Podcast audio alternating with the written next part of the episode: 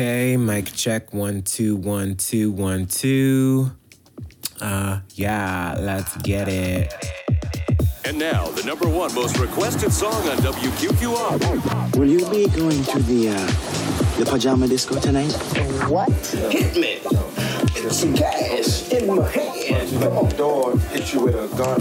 Oh, come on, man. Give me some money. Now don't be bullshitting. Oh, Oh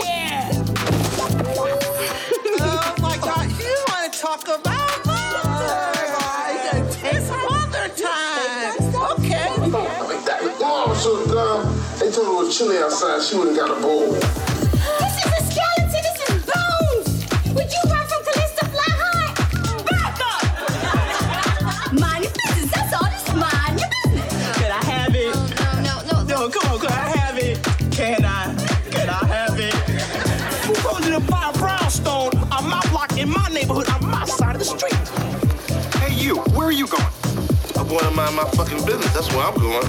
Do you have a problem with that, officer? What's the fucking procedure when you got a gun at your head? But I got a, I have a right to show my color, darling. I am beautiful, and I know I'm beautiful. And that's the double truth. Rude. Yes, yes, yes, yes, y'all. Welcome back to Adventures in Black Cinema, your passport to black film. My name is Desmond Thorne. I will be your host and your film aficionado for the day, as I am every day. I uh, want to talk about in personal life that I have a new nephew.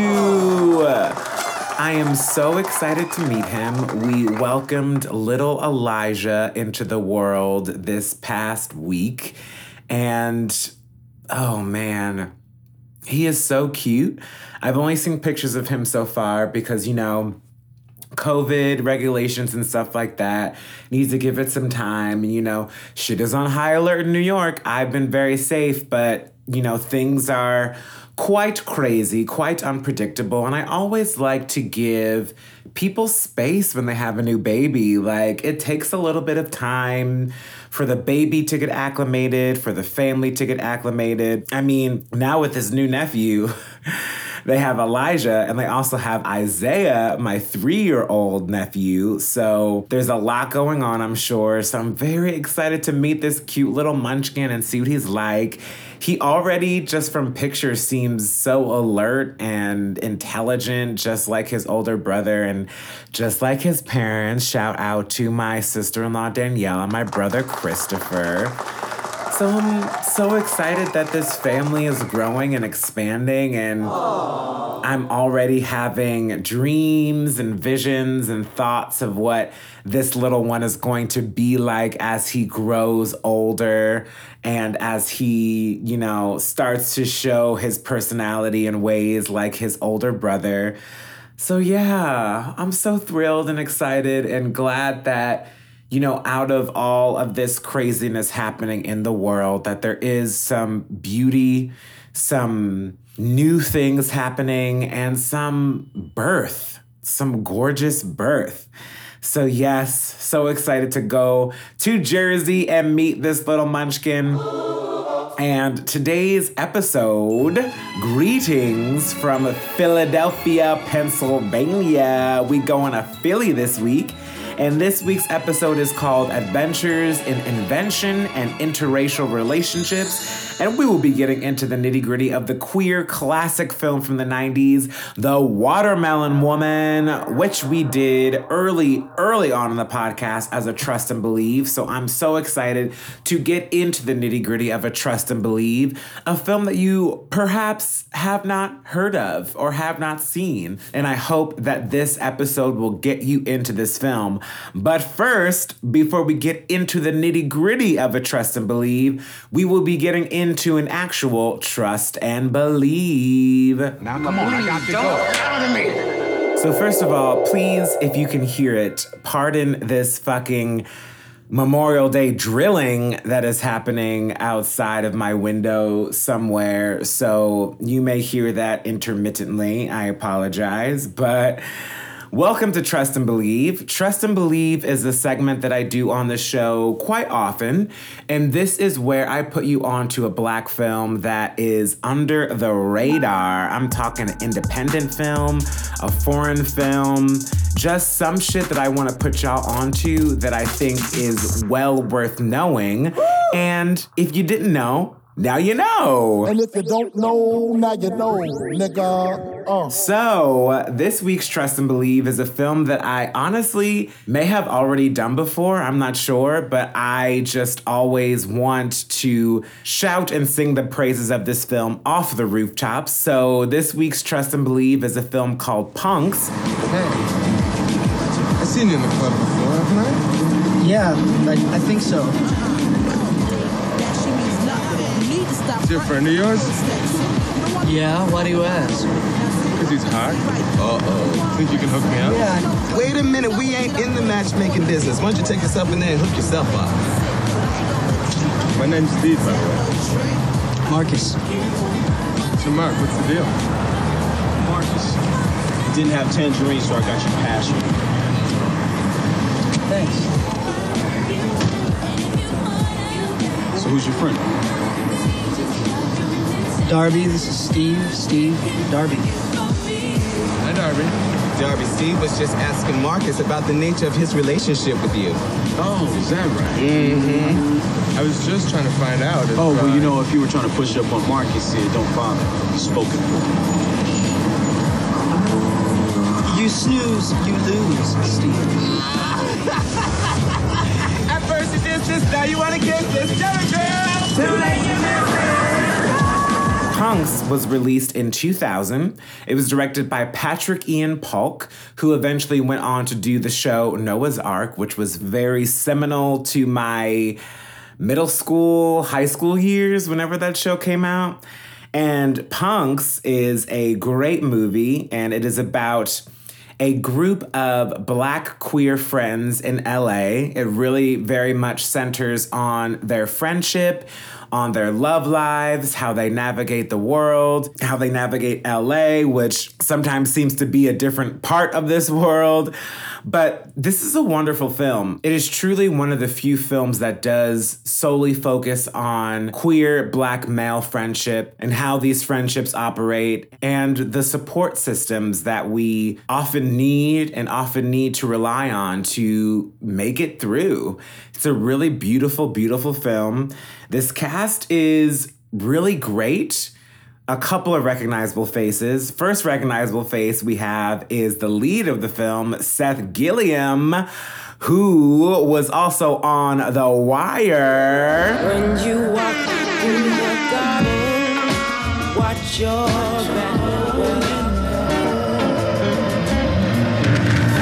So, yes, indeed, we do have a nigga from The Wire in Punks. As I always say, I have a theory that you will find at least one nigga from The Wire in a quarter of all black film and television, and this film fits the bill. We also have Dwight Ewell in this film, Renoly Santiago, Rockmond Dunbar, and Jasmine. And we also have a little cameo from Loretta Devine, who I always love to see pop up in films. And I mean, this film honestly means a lot to me. I saw it a long time ago at a screening at Nighthawk Cinema in Williamsburg before I started working at Nighthawk, or right around the time I started working at Nighthawk as a server. And this was a co combined screening with Newfest, the New York LGBTQ film festival that I used to work for, and Nighthawk. So this was the first meeting of those two worlds, which was really wonderful. And this screening honestly just changed my life. I had not seen a film like this before that does center on black queer friendships and black queer love in a very naturalistic way that was also fun and also just felt incredibly real to me and real to what I have experienced. And it made me really want more queer, black, male friends. I don't have too many of them.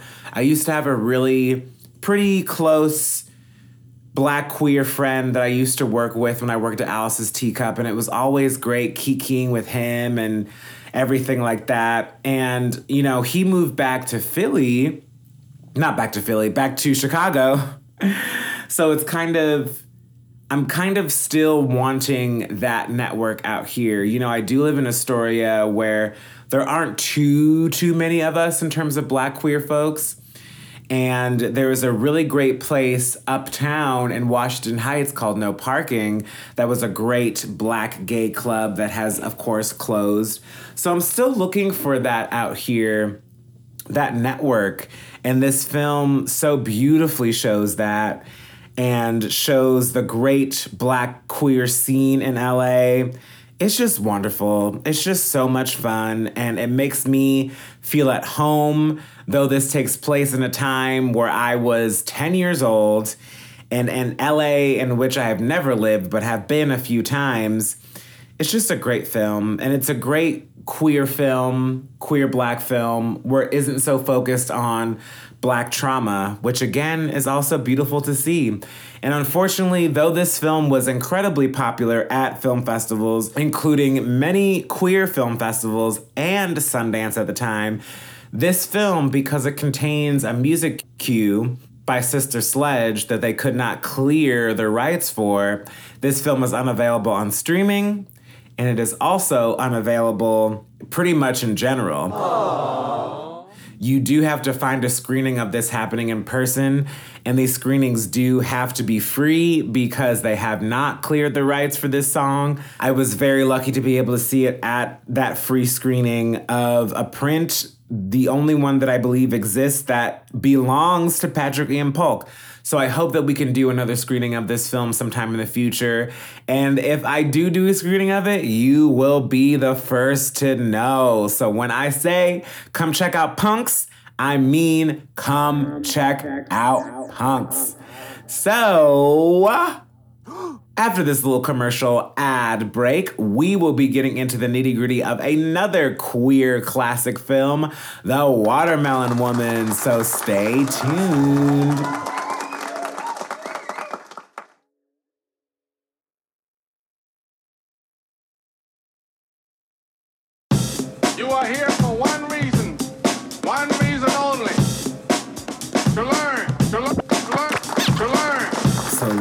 Get into the nitty gritty of The Watermelon Woman.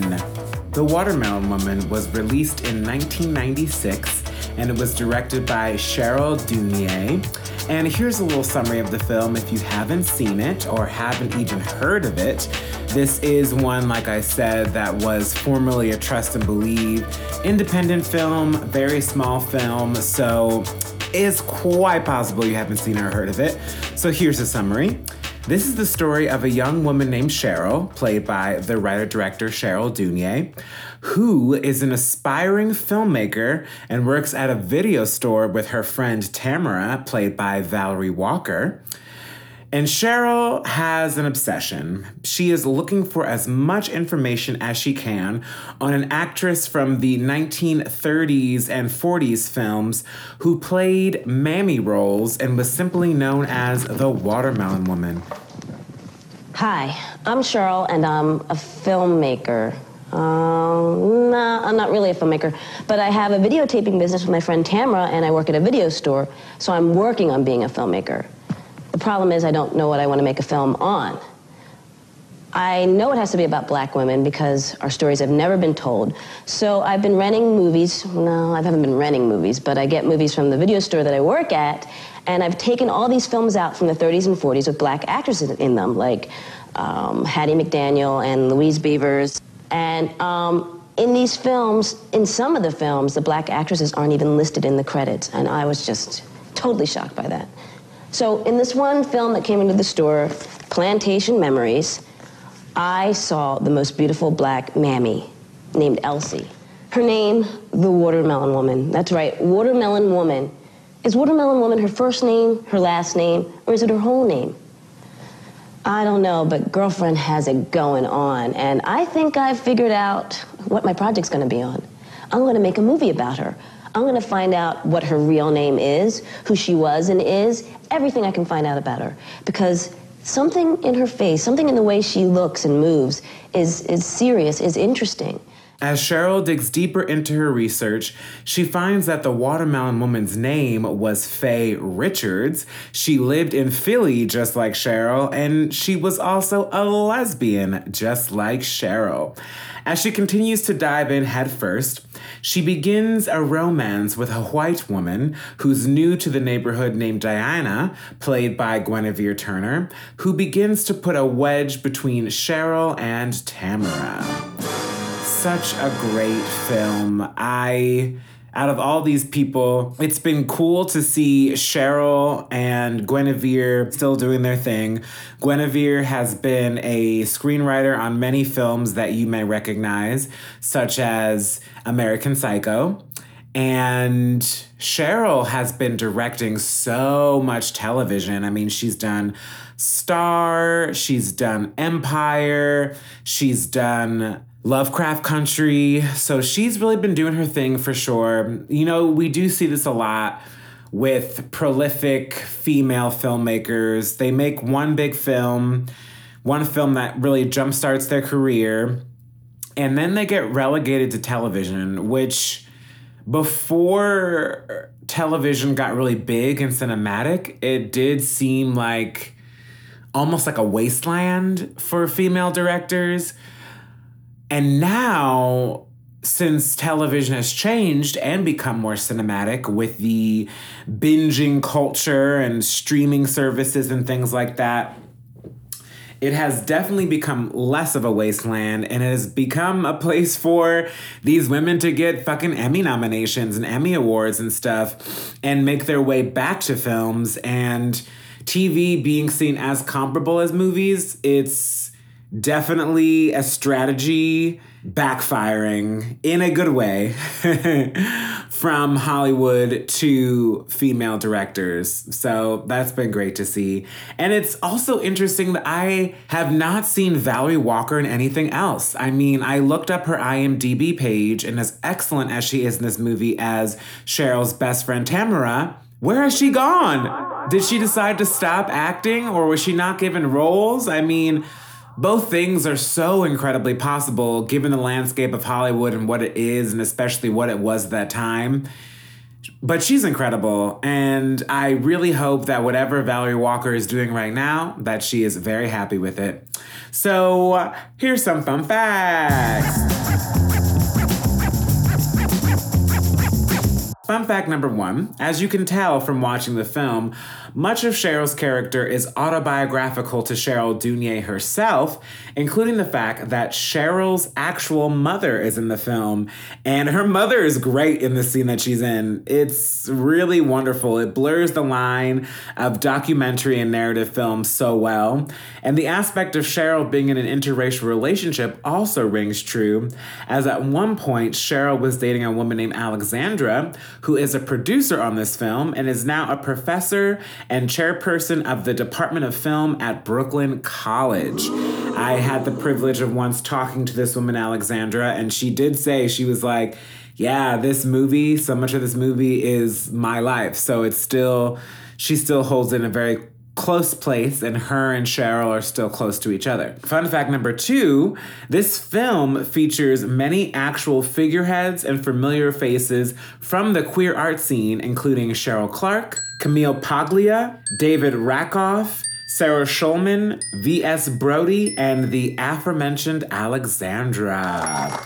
Fun fact number three in 2021, this film was selected for preservation by the U.S. Library of Congress for being culturally, historically, or aesthetically significant. And I would say that this film is all three. Culturally, it's important as being the first feature film directed and released by a black lesbian.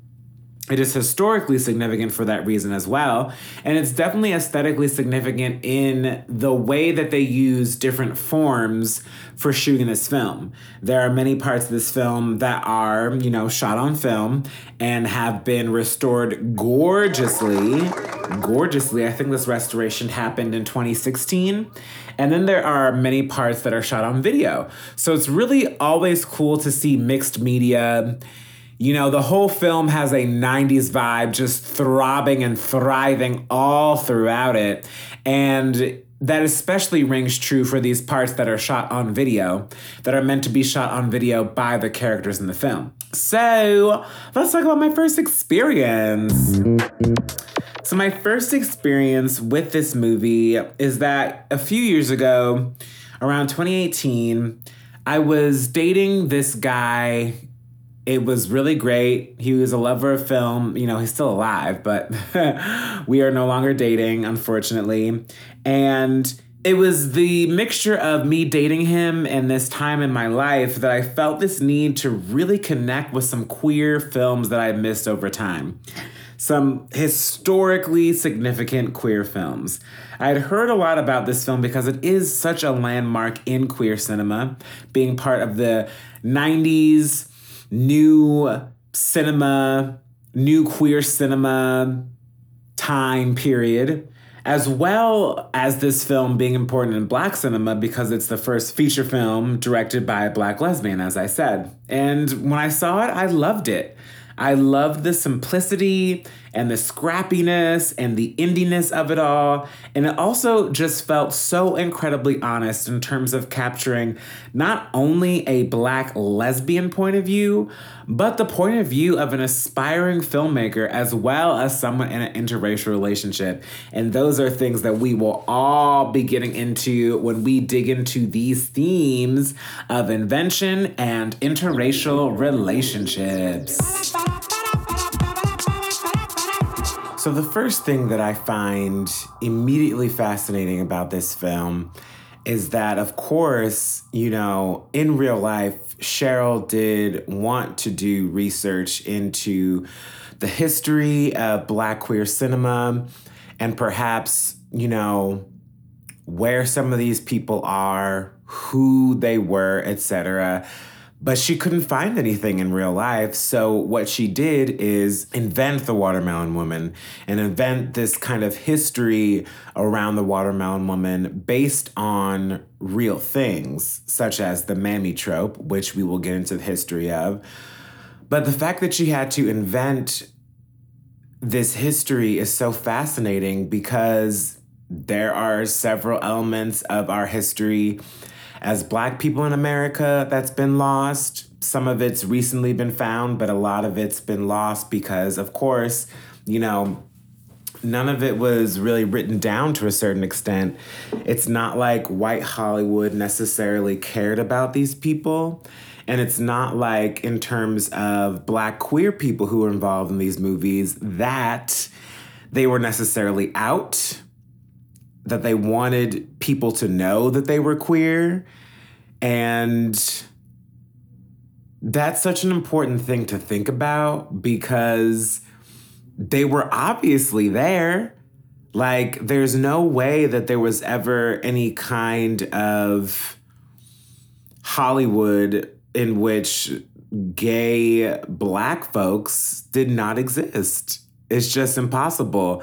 But how are we to be able to find out who they were. And it's so funny because when I was first watching this movie, it's done in such a way where if you don't know that she's inventing it, some of these documentary sections that she shoots on video kind of seem like they could be real. I mean, the scene with her mom where she's talking to her mom about if she knew who the watermelon woman was, it's so funny because her mom is such a good actor that she delivers everything so naturally. When she says that she kind of recognizes Faye Richard, she's like, oh, yeah, yeah, she was one of the gang. Like, she would, you know, be out and about and stuff. And then she looks at Cheryl and she's like, I think that you would have liked these people a lot. And that's where Cheryl first gets the idea that Faye Richards could have been a lesbian. And I also love this part where this is in the same section where she's asking people out and about if they have heard of the watermelon woman. And she asked this group of black gay men who the if they've heard of the watermelon woman. And it's just so funny and so accurate. And a lot of this does still feel relevant to today Like, it's funny how that group of gay black men do remind me of the dudes from Punks, which is the movie that we just talked about. And it's not like we have discovered much more at this point, right? You know, this movie was released in 1996, and it's not like we know a lot about queer black Hollywood now either, or a lot of black queer beacons from that time period. And this idea of knowing about these people is important because it's important to know that there were people that came before us that were doing the same things, that were wanting to do the same things. And, you know, it's important in terms of queer mentorship. Like, we as queer people, as queer artists, as queer people just in general, as queer black folks just living and existing in this world, having mentors who were there before us that can help us get through those times of feeling alone and feeling like there is no predecessor, so that we have to invent our own history through our own work. I think that's something that can absolutely still be done and should be done in a certain way. I mean, this movie is great. And at the same time, having those people around to be able to guide us would just be next level. It would be an absolutely invaluable thing to be able to have these actual conversations with people who are around. Now, Cheryl does eventually kind of when she's down her rabbit hole of researching and history and things like that, she does encounter people who were there and that knew Faye and things like that and historians and such. But yeah, I want to know. This is making me realize now that I need to see if I can find some books on queer black history, specifically in film, because I think this idea is so fascinating. The impossibility of a Hollywood or a black Hollywood existing without queer people is just not possible. So now this is making me want to do my own research, which is another very important thing about this movie is because it does wake up the fact that you can do your own digging. And there are parts in this movie, you know, it taking place in the 90s where they're doing research in the library which threw me all the way back to middle school and high school research. Like, digging through databases, digging through the reference section, getting those reference cards and everything. And it's kind of crazy to see how that technology has become slightly irrelevant now and how it's in fact actually easier today to do one's own digging and to do one's own research. So I honestly I don't have an excuse. I do not have an excuse. I have an excuse in that I know things will be harder to find in general. It's not going to be you know, things that immediately pop up, but I have less of an excuse in the fact that I can just get online and look up some stuff. So I should do that because I have done that with the next thing that we're going to be talking about, which is the history of the mammy trope.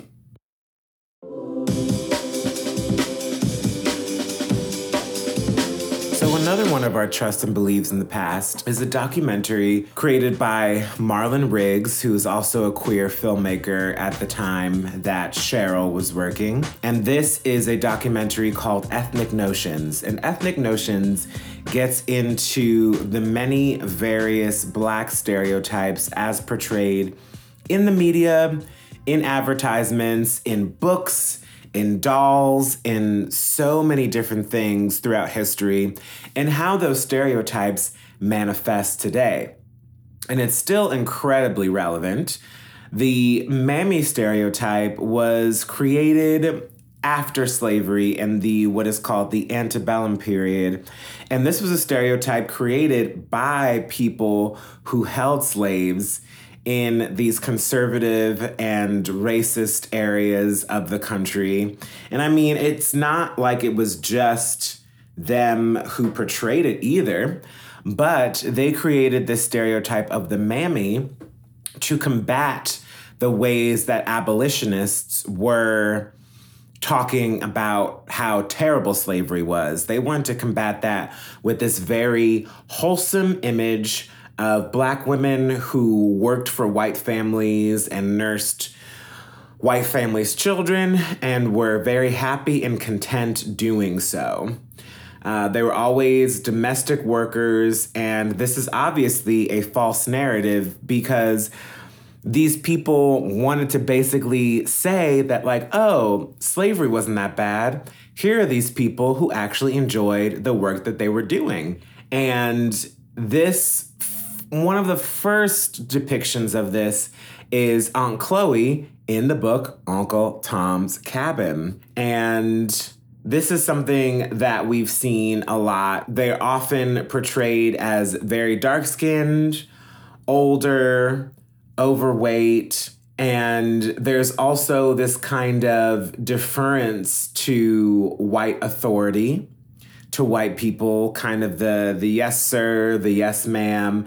And then also, eventually, there was also a bit of a sass that was added to this character as well. And one of the first major depictions of this in film that is very well known is Hattie McDaniel's character in Gone with the Wind, whose character's name is Mammy. And it's just very telling that this was the first African American person to win an Oscar. Now, to me, there's nothing against Hattie McDaniel, in my personal opinion. You know, she wanted to work as an actor and she took a role, the only one that was offered to her, unfortunately. A lot of people came at her when I think that what should have happened in that sense is a combating against the mammy stereotype itself. And this is not something that we have seen die out, right? We've seen it transfer over time. We've seen it transfer into roles where men play mammies, such as Martin Lawrence in Big Momma's House, which does not necessarily even really provide any commentary. That film did have an opportunity to provide some commentary, some contemporary commentary on how those stereotypes can be hurtful or not how they can be hurtful, how they are hurtful, and how they are rooted in dishonesty and deeply rooted in racism. And of course, we have The Help. The Help, which was a book written by a white woman from a white woman's perspective, and the film as well, handled by white people and of course, the major criticism of that being like, why are we bringing these back? Why are these handled by white people again without necessarily as much commentary as I think is necessary to truly combat these stereotypes? You know, people again came at Viola Davis a bit, where Viola Davis is, in a way, coming from a point of view of, you know, my mother and grandmother were maids, so I wanted to represent, you know, how these women felt in these situations, which is coming from an honest place. And at the same time, you know, this is handled by white folks. What do they really know about this? From their perspective, you know, what can they add because it was not about them ever. And we see this in products. You know, Aunt Jemima was a very, very big thing. And they only recently changed these images of Aunt Jemima. So this is something that we're definitely still fighting with. It's insane how this is something that started in the 1800s and this movie was made in 1996 and this is still something that we are dealing with in terms of media and this is why it's so important when we're talking about these films to understand what the perspective is and what the gaze is and things like that so that we understand like what exactly the message is. You know, what is the image? What is the life that is being portrayed back on us and how that influences how we see ourselves?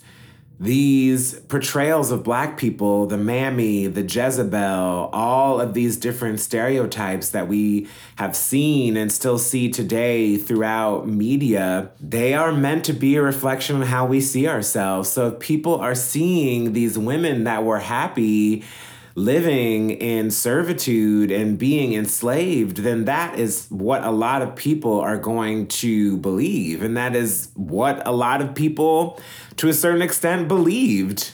It is really crazy.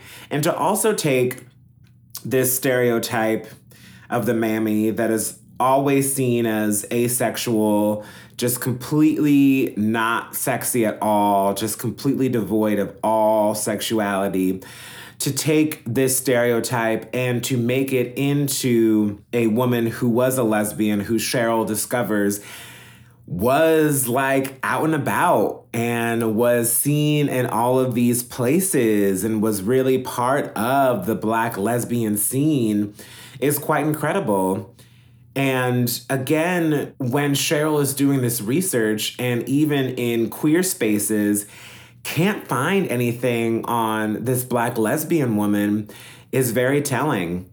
It's a history that's lost on both sides because in American history, you're not going to find as much about black people to really go in and dig and get into the nitty gritty of how things actually were for us at any given time and any given moment before a certain period of time. And then also within queer history, a lot of our shit is lost. It's just a lack of care in these white spaces and a lack of us being able to really record our history to a certain extent. But it really does come down to a lack of care, a lack of preservation of our history on both sides, which is really, really sad. And what Cheryl is doing here is subversive by combining these two things by asking the question of, you know, what if some of these people who are relegated to these roles, what was their life like outside of these roles? You know, um, and what if this woman was not only a black quote unquote figurehead within cinema, within black cinema. But what if she was also queer? What if she was also a big figurehead, a lost figurehead in queer cinema? And an interesting thing starts to happen as Cheryl does her research. She meets a white woman named Diana at her video store, and that really starts to affect how she sees the watermelon woman, how she sees herself, and it really starts to get crazy in a way. It's not like balls to the wall kind of crazy, like getting into some sort of like um, surrealism or anything like that. But it's interesting to see what happens when a white person joins Cheryl's story. You know, it's uh, two for one Monday through Thursday. Really? Yeah. I'm having a hard time deciding. What do you think? Cleopatra Jones, Jason's lyric, or a personal best? Hmm. Well, Cleopatra Jones is really fun. Why don't you do Cleopatra Jones and Carrie? I think the two go really well together. I know, but Carrie, I hate Sissy Spacek. She's all weird and pale and thin and anorexic in this movie. I kind of like my girls with meat on their bones, you know what I mean? Anyway, I just saw it. Well, um, there's always uh, some sci-fi like Aliens, or how about Uh, Repulsion with Catherine Deneuve. She goes nuts in her apartment one night. I just moved into a new apartment. I don't think I need that. Well, help yourself. It's two for one. Okay, thanks for your suggestions. You're welcome. So who's the cutie? Some customer. She's got a nice bone structure if you're into wet girls. Do you think she is or isn't in the family? Tamara, why are you always constantly clacking women? We're lesbians, remember, Cheryl? We're into female to female so attraction. The way that interracial relationships manifest in this movie is really interesting. It feels very true to life for me. And it's interesting how this movie starts off with Cheryl and Tamara doing a videography, doing some videography work for a interracial wedding. It's kind of an interesting bit of setup that you don't necessarily know is set up as you're watching it the first time. And what ends up happening is as Cheryl starts to get deep into her research on the Watermelon Woman and Faye Richards, she meets this woman named Diana in the video store. And perhaps the most well known scene in this movie is when she meets Diana and Diana is looking for movies to rent, and Cheryl is giving her some recommendations. And in this scene, what I love is that it shows black folks' love for cinema through Cheryl.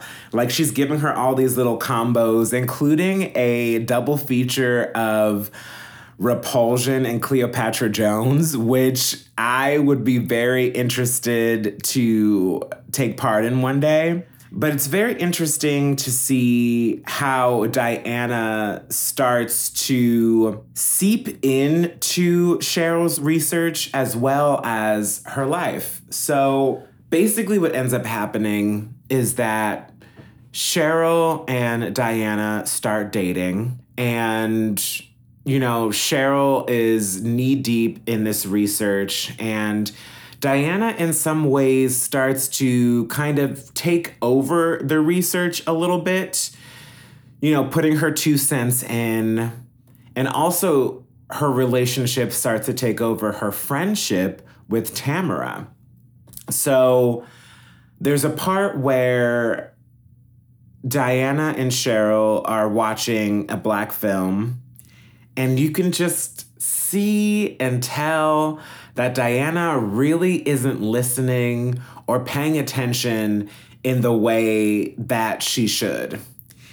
And this is the kind of thing that I have seen and experienced happen in many relationships that I have taken part in that are interracial. This kind of lack of understanding and this lack of listening when things can potentially get a little uncomfortable or when there is kind of like an education trying to happen. Like there is an aspect of interracial relationships where we kind of feel this responsibility to educate our white counterparts on our history, our experience, our identity, when they really should just do it themselves. But really, again, only to a certain extent. There is a balance that needs to be struck here because black fetish fetishization, black fetishization, that is such a hard word to say. God damn it, it's such a hard word to say. Um, it goes deep. Um, you can definitely see that in Diana's character in a lot of ways. There's a part where Diana comes to a dinner that is hosted by Tamara and Tamara's girlfriend. And she's talking about how, oh yeah, I was born in Jamaica.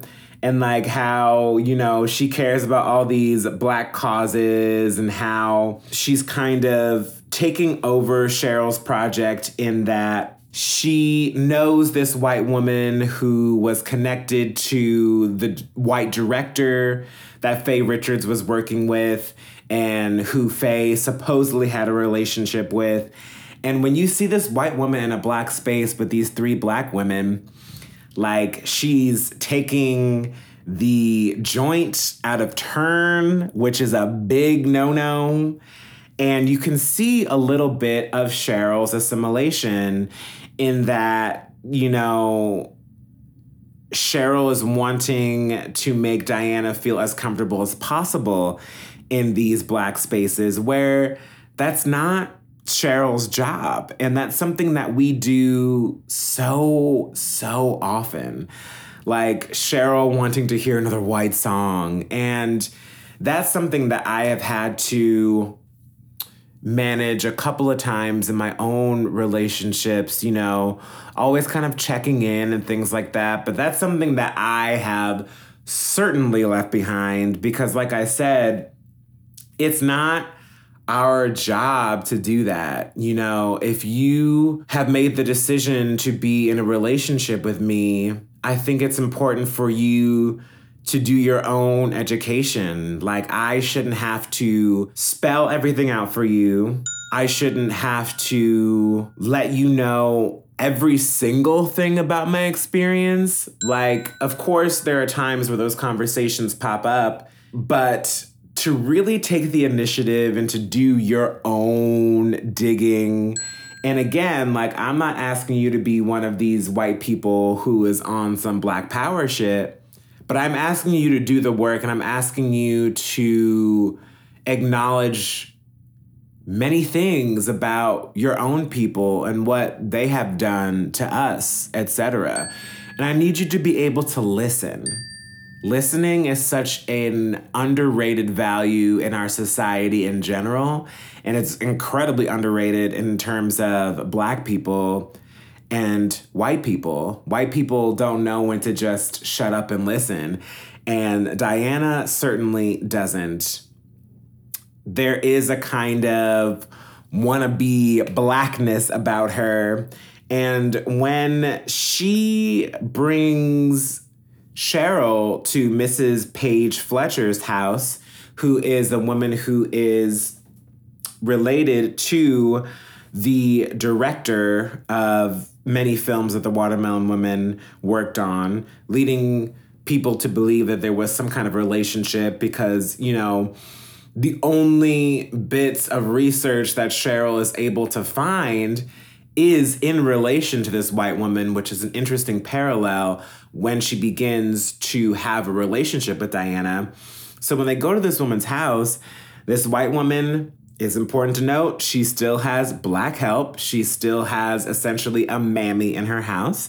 She gets upset when Cheryl really starts to dig into these truths about Faye's relationship and about Faye's roles in these films. And I also need to note that Diana says all this shit that I hate when white people do this shit. She says some shit like, I had three black boyfriends. My father's sister's husband is black. Like that fetishization goes deep. And she does not, importantly, she does not come to Cheryl's aid when this white woman is, you know, spouting off some bullshit and basically telling her to get out of her house. Like the help and the assistance from the white people rarely comes when it's actually needed. And there's also this interesting turnaround that happens when Cheryl gets into her research near the end of the film and discovers one of Faye's old lovers. And Faye's old lover is, of course, older at this point, and Cheryl doesn't get to meet her because she's in the hospital, but she does write her a letter and she her letter is just very angry and concerned because she spells out the truth that Faye and this woman, this director, this white director who's played by Alexandra, who was Cheryl's real girlfriend at one point very interesting use of that.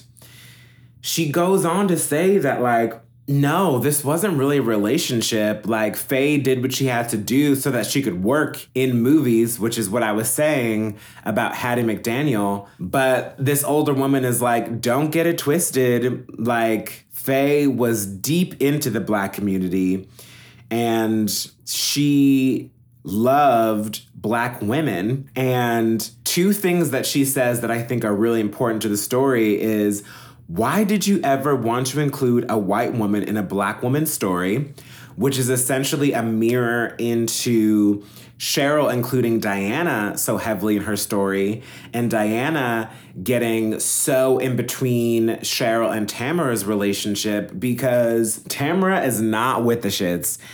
Tamara, who again is played excellently by Valerie Walker, and I wish I could see her in more things, really gets miffed because Diana creates this wedge not only between Cheryl and Cheryl's research, but between Cheryl and Tamara's friendship. The way that their friendship is presented before Diana comes in, it feels like such an important need in their lives to have someone who really shares your experience to always really be at your side in terms of working and in terms of being a friend. And of course, because Cheryl is dating this white woman, there is a slight assimilation to whiteness that we see happen with Cheryl, and Tamara is not with that at all. And again, to see this wonderful depiction of black queer friendship develop a wedge because this white woman feels very real.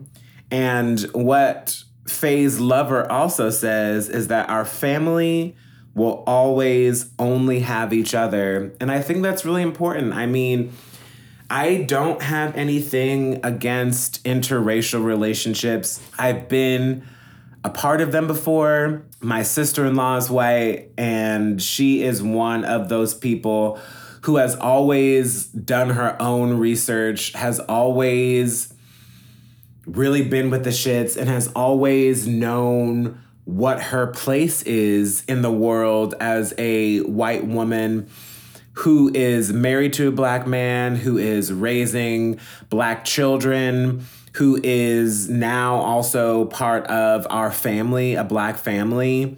So, like I said, there is a balance to be had, and these relationships can work. But when you're sitting down watching Imitation of Life with this white woman and she just doesn't get it and she's just not listening, and it's very clear that she's only interested in your black body, run, run, run.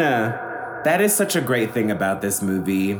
It presents this in such a reality. And it's interesting too, in terms of talking about interracial relations, kind of even beyond relationships in this movie kind of harkens back to our Jungle Fever and our Do the Right Thing episodes. Cheryl goes in her research to see this white Italian woman, and this white Italian woman talks about how she feels like the mammy stereotype is misinterpreted and how the same thing happened with Italian folks and how it makes her think of like her grandmother and her mother and how like this motherly presence and stuff while just ignoring the history of it. And that is the thing to put your own spin and your own interpretations as a white person onto black people's history is not only wrong, but it's very dangerous because it continues and perpetuates all of these things in our history and what little that we are able to find out. And we are finding out more and more as time goes on. But that shit is dangerous. And I just love how this film portrays every single one of those experiences. So, in conclusion, this is such a wonderful and simple landmark film within black and queer cinema that says so much in ways that don't feel too on the nose or overwhelming. Cheryl does so much with so little to the point where the film does just kind of end it ends with her kind of summarizing that her and Diana are not in a relationship anymore, and her and Tamara are trying to repair their relationship. And it shows you bits and pieces of the documentary that Cheryl was able to put together through her research. And I would say that there's only I would say that that's the only note that I have for the film, that the movie does just kind of fizzle away with this exposition. And I wonder if that had to do with budget constraints or if it really and truly is the way that Cheryl wanted to end things. Either way, this film is such a huge part of two sides of my history. And thankfully, it is a history that I don't have to invent as much, but you know, do see that there is still not as much history. I love when she goes to the lesbian archives, which are based in a real place, and also the lesbian herstory archives are in New York, very close to Nitehawk Cinema in Prospect Park, where I work. Very great resource for research. And I wonder, I've been, and I hope to continue to see these black sections grow. The Watermelon Woman is now streaming on Kanopy, Showtime, and Tubi, and is available to rent on Apple TV. So definitely check it out. And after this little ad break, we will be getting into the You Better Act Award. So stay tuned.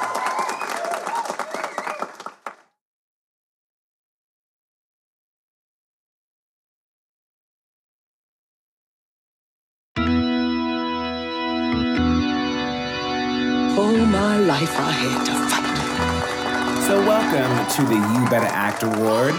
If this is your first time at Adventures in Black Cinema, the You Better Act Award is an award that I give out every single episode of the show to a performance that I just think is so impressive from a black person in film, television, plays, any kind of media. So I want to give it praise and shout it off the rooftops. So this week's You Better Act Award goes to, drumroll please. Cathy Tyson in Mona Lisa. So, Mona Lisa is a noir film from 1986, so 10 years before The Watermelon Woman was released. And this is a film starring Bob Hoskins about a man who's been released from prison and gets this job driving a sex worker around from to all of her customers and all her clients, I should say. And a kind of mystery starts to happen. Things start to become a amiss, and he starts to wonder and piece together all of these connections while he is falling in love with Simone, who is Cathy Tyson's character. So, Simone, as I said, is a sex worker in this film and definitely is perceived as another stereotype that is within Black history called the Jezebel. And I think what this character does to combat that stereotype is that you eventually see how much more there is to her. I mean, pretty much immediately. I think that's what's really impressive about Cathy Tyson's work here is that immediately you can tell that there is so much going on with this woman. You can tell that there's kind of like a sense of mystery about her and a sense of love and the longing and just way more than meets the eye. And as the mystery unfolds, you just start to learn so much more about her. And it's just a really, really fantastic performance, a really natural performance, a performance that is filled with love and filled with mystery that I love to see both of those things. Uh, we also have Michael Caine in this movie, and we also have Clarke Peters in this movie. So that's two movies where we have talked about a nigga from The Wire. When you walk through the garden, watch your back. So my theory continues to be proven. Even though this isn't necessarily a black film, this film was written and directed by white folks. Um, it's really great. The noir elements in this movie are really, really on point, and that is largely because of Cathy and, of course, Bob Hoskins as well. The two of them together is such an unlikely pairing. and it works so well. And it's interesting to see how her blackness is portrayed in this movie as well. You know, there are a lot of people who talk shit about her in the beginning and kind of seeing the way that black folks, especially black women, had and have to navigate in these white spaces in Britain as well. It's not just America where black women are disrespected.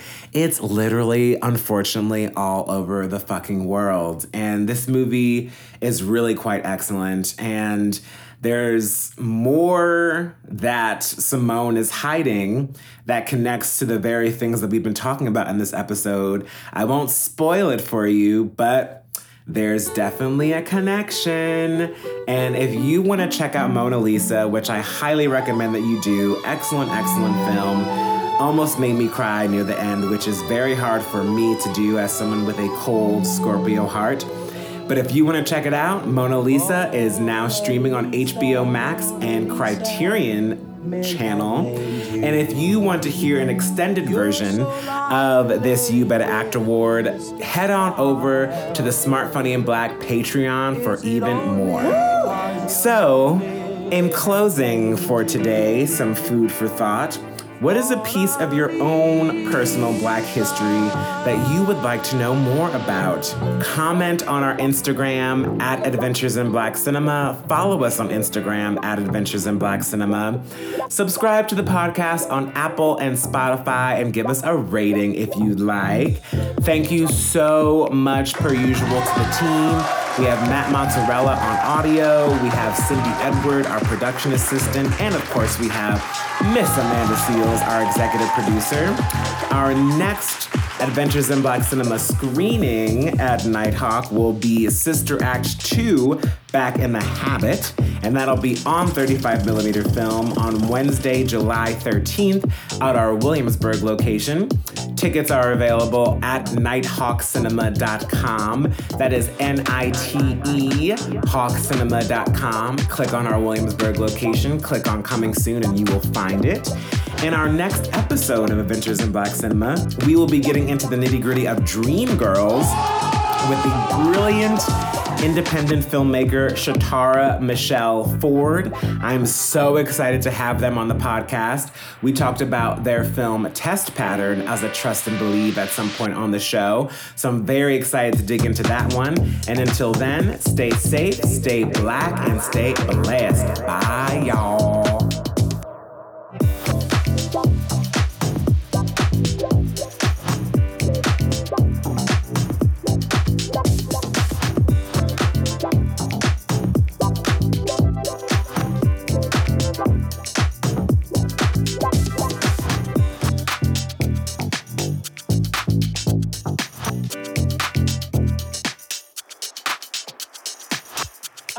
Over. Great.